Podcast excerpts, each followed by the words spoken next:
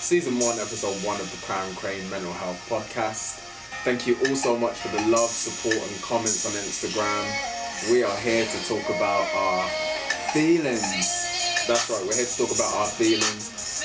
Everything from depression, stress, panic attacks. You control my anxiety. Yes, you do control my anxiety. But before we get done for copyright infringement, I'd like to welcome our first guest, James.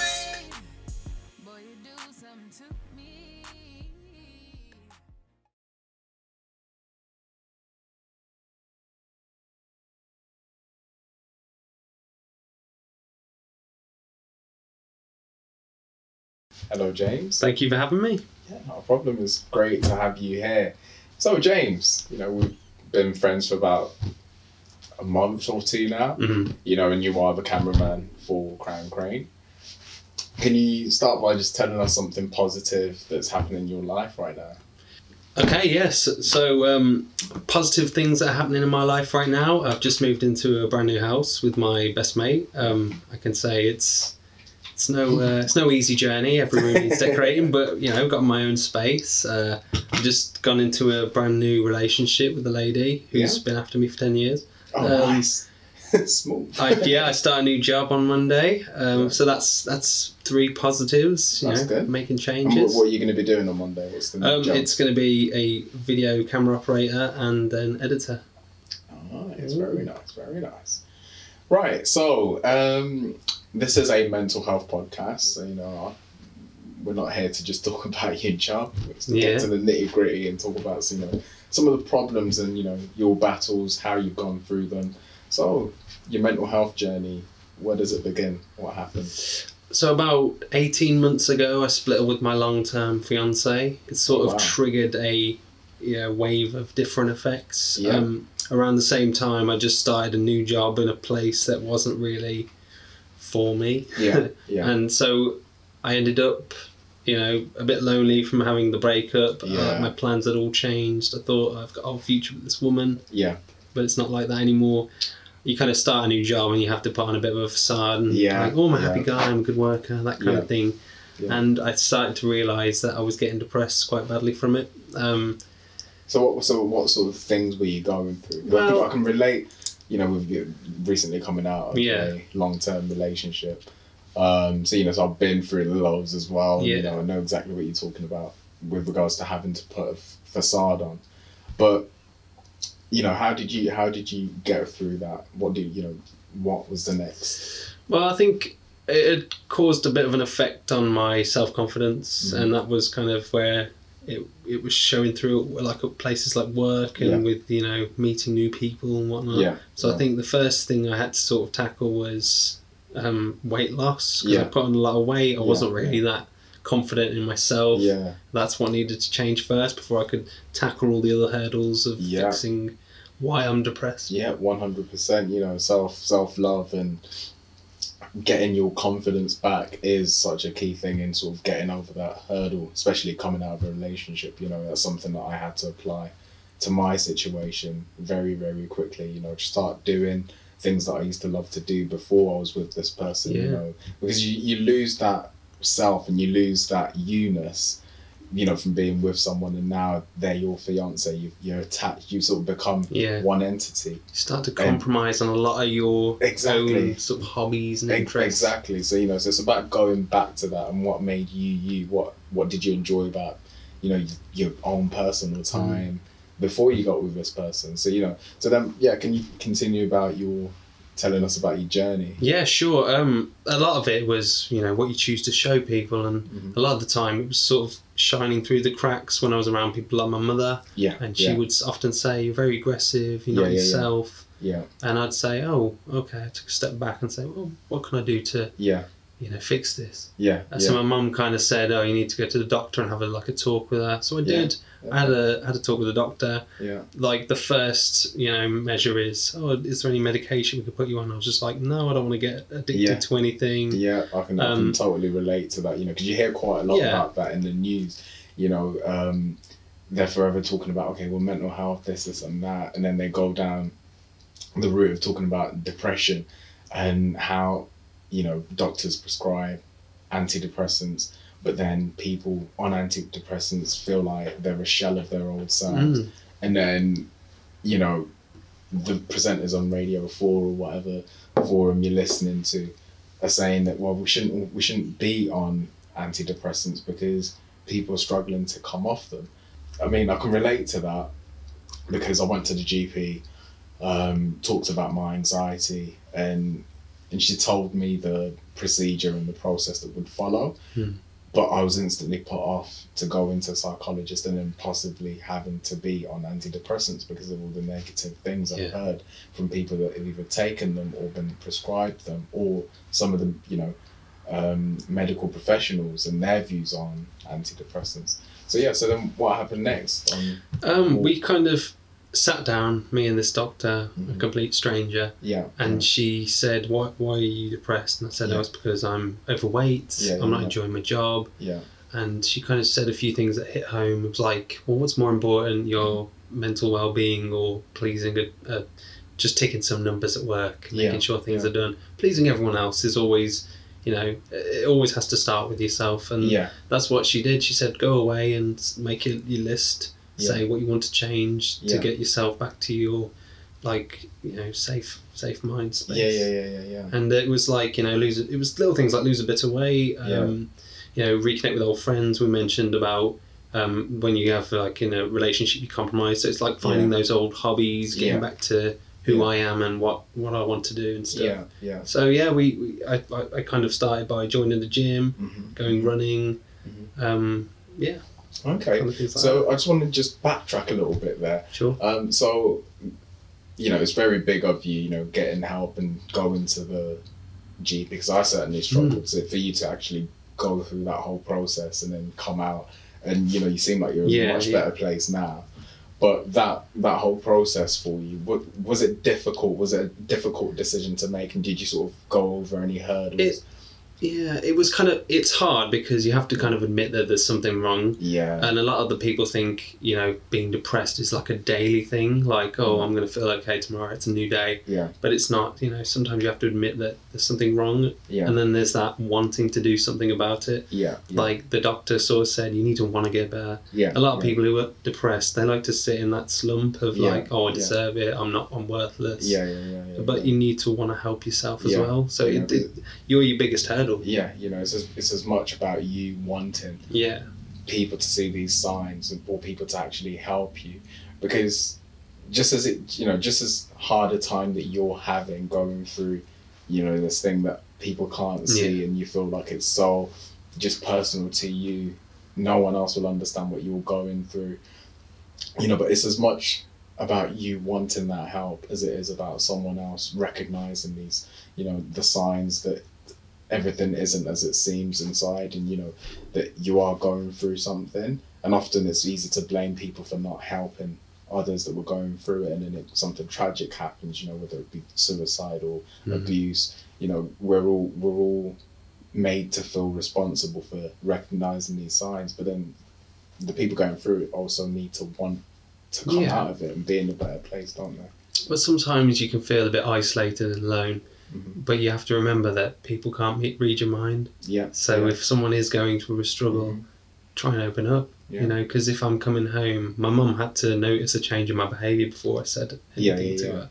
yeah Um, Yeah. But she's not a mind reader. No, she's not. She's not. You know, so we do need to be a lot more open, and, and just from opening up about um, these issues and what what we go through, you quickly start to realize that there are more people going through Yeah. similar experiences than you you know th- than you think. So you know, so then getting that help and getting out of that slump becomes a lot easier because it's not just you. Mm. You know, it's no longer something that someone else may not understand. You know, because they may have gone through it a few months ago. Yeah. So that person that you know that you probably engage with every day and see as your beacon of light, as someone that's living this perfect life Mm. without any problems, may have you know gone through exactly what you're going through now. So that it'll help you see that you know there is another side of this, and if that person was going through it and knows exactly what I'm going through, but I look at them now and they're you know they're this happy picture of someone with a sound mind Mm. you know, why can't I do it? And it's encouraging, you know. So yeah, I certainly encourage people to talk up more and be a lot more open. And I find walking through life now, even when we met, you Mhm. know, I was very quick to put anxiety and my anxiety into the conversation. And then we started talking about it, talking about the mental health yeah, um, show. You know, one of our other friends at the barbecue that we met at, very open about his anxiety. And, you know, we all sort of help each other and it Yeah. becomes less of a, you know, macho thing and, you know, Yeah, guys, we can't talk about this. the first thing you need to do is just Mm. sort of admit like that being depressed or having anxiety there's Mm. nothing wrong with it you know there might be a million people just going through the same thing on the Yeah. on a regular day Yeah, yeah. so like once we sort of instead of you know pussyfooting around. yeah exactly just just help each other out and have that sort of shoulder to come to and Yeah, you know someone to talk to you said about a beacon of yeah. Of Beacon, light. beacon of light. yeah So, so to go back to your um, experience with the GP and seeing the psychologist and whatnot, what was it like? So when, you got there and you you know, what was the whole process like? Did you guys just sit there and talk and you know what was the what was the actual experience like? Was it nerve wracking? Getting it was it's kind of like being shy and Mhm. having a parent take you when you're in school to see like a uh, a head teacher and they're Yeah. like why don't you want to be in school that kind yeah, of thing yeah, and your mother's trying to encourage you to do something yeah, but you're still a kid it's like yeah, yeah. opening up to that new person yeah, yeah, um so that was pretty tough but Yeah. i kind of politely asked my mother to stay outside because Yeah.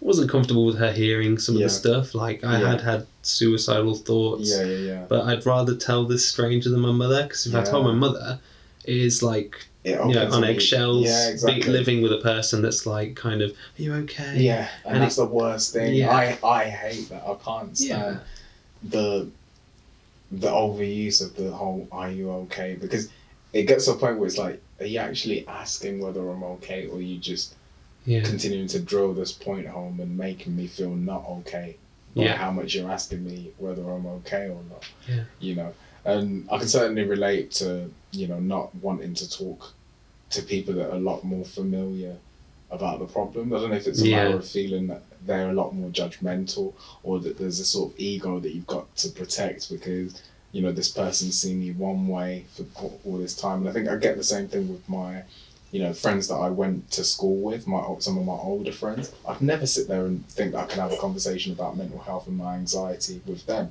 And it feels like I don't know why, but then if meet if I meet someone new, within ten minutes I can talk to them about my fear of dying, you know, yeah, um, and the panic attacks that I go through.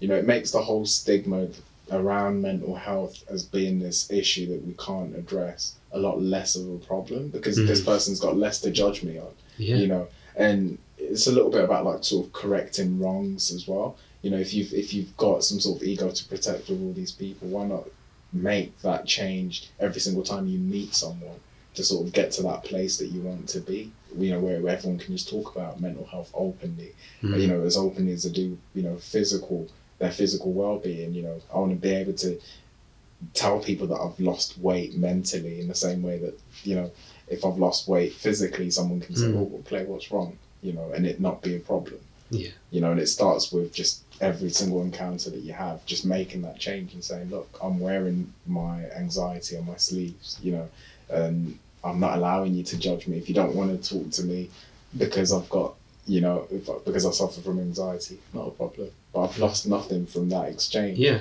Whereas it feels like there's a lot more at stake, and my ego's a lot bigger with people that know me a lot longer. So it's exactly the same thing with what you're saying about you don't want your mom in there, yeah, and it's like some sort of some you're protecting something, aren't you? yeah. Well, I just it's one of them where I could tell my mom, Mm-hmm. and then she'll be stressed out, Yeah, and then it'll stress me out because Yeah. she's constantly stressed Yeah, about yeah, my mental well-being. yeah, So it's just easy to say to a stranger like, Mhm. "Oh, I'm going through some stuff." Mhm. You don't know what the stranger's going to say. They might be going through something similar. They might have some words of wisdom. yeah, yeah. So, what would you what would you advise someone that's sort of going through your situation now? Or what would you say? I think a lot of the time, people, uh, especially in the time of social media and stuff, like people don't really hang out and talk to each other as much, much as they like. You know, people could uh, ask you out to like a barbecue, and you could just Yeah. say no, and they won't think anything of it. Yeah. Um, and one thing I would say is just don't isolate yourself. Yeah. James, thank you so much for coming down to the show and sharing your experiences with us today. Um, now to answer some of your questions from Instagram. Um, so Eddie Blue from Instagram asks, why can we not pick up on depression as quickly as we can pick up on aggression? So James, what do you think about Eddie Blue's question? Well, I think depression is one of those things that's not a visual, a visual thing. So, like, how do you know if someone's suffering with depression? We know when someone is angry because they they simulate anger by like you know hitting something, fighting, Mhm, uh, behavioural changes. Yeah. So, like the the one isn't as it's not as on the uh, it's not as vis- visible to like yeah, yeah. most people. So that's Yeah. why tackling it is a bit different because we're not mind readers. Yeah, yeah. I totally agree with you there. I think with aggression, someone someone going through either an abusive relationship or I don't know, the domestic violence, you can see the links. You know, if their partner, let's say, is an alcoholic, you know, you can quickly make that association that this person might be abusive Mm. you know, um, in that environment. There, I think there are a lot more visible links that you can make with um, aggression. With depression, I think there is um, there are so many aspects, psychological aspects of mental health that contribute to someone, you know, going through depression. You know, it, it, it can be linked to a number of things. You know, someone could lose their job and it affects them. It, it causes that depression. Someone could have lost a family member. Someone could someone could be going through stress stress at work because you know um, of the working environment not being suitable for them. You know there are so many things that can cause depression. Whereas with aggression, there are so many things that we've already established that we can make direct links to. And I think Mm. it's, a, it's something Yeah. that's a lot more visual, so you can pick up on it a lot quicker. But then that's um, that. Those are our thoughts on that question. So moving on to question two from Eddie Blue, um, he asks, "How do we approach someone who doesn't love themselves and help them love themselves?" What do you think? I think um, you can never really help anyone that doesn't want to help themselves first. So I think just offering a safe and stable environment for somebody, like a shoulder to cry on, someone to come and talk to, so they feel Yeah. safe. Yeah. Um, so they know that you know they don't have to start any start or finish anything on their own. Yeah. Um, and they've always got help there if they need it. Um, Yeah. But yeah, you just need to give them little nudges. Yeah, well, and I think I think um, there needs to be an emphasis put on the fact that it takes two. The person that's going through something also needs to want to actually come out of whatever dark place they're they're in, um, and it's and it's sort of that. That's their part of the bargain. You know, if you want to be helped, you've also need to pr- express and make it easy enough to someone to recognize that okay, they're expressing these physical symptoms.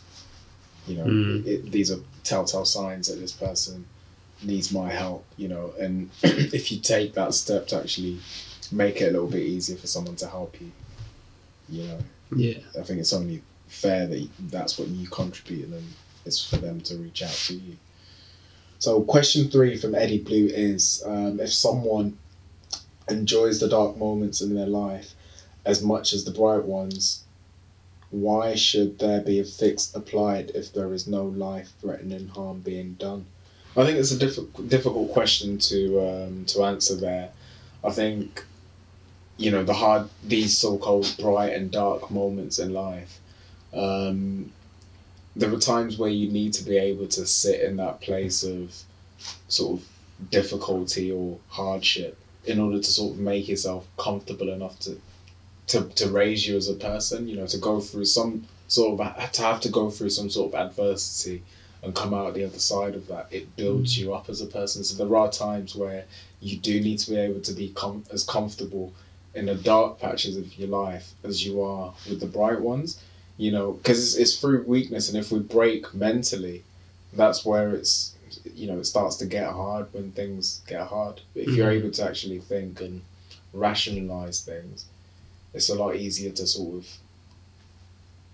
address what you need to address and come out of that d- dark patch, you know, in a proper way.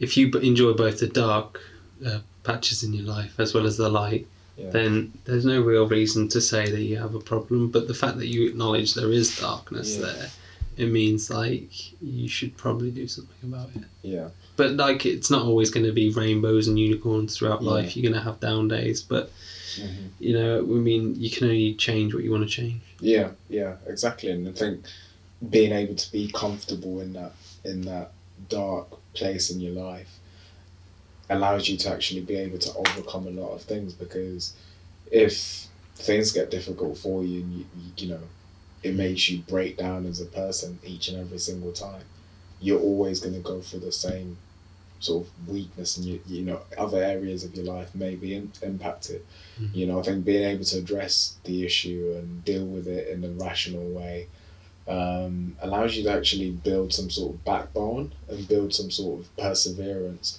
where you know that okay if things are great and you, your life's bright you you know you you're going to be the exact same person you you are if things aren't going you know just as well you can still see brighter the brighter um, day and the brighter parts you know the Yeah. brighter future that's ahead of you so I think that's how I'd answer that question you know because we can't we can't look Can't at tell you what to do. Exactly. We can't tell you what to do, and then also we can't just present no answer at the same time Yeah. because that's sort of just encouraging. If, if someone is going through that and they hear that, okay, well, I've thought of this and I've thought of that, and they're just telling me, oh, well, there's nothing you can do, just give up.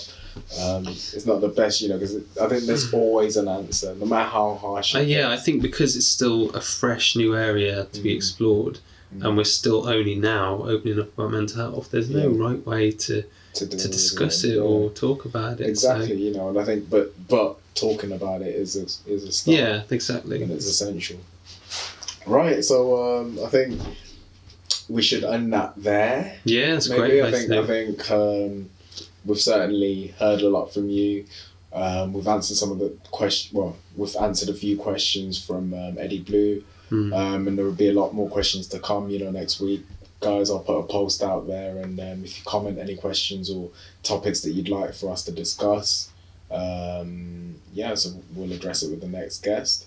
But yeah, James, it's, a, it's been a pleasure. Thank you so Uh, much thank for you for coming down and, and you know having the confidence to come up and open up, open up about your experiences and your journey, mate. Thank you, mate. so yeah, much. thank you for having me. Thank you.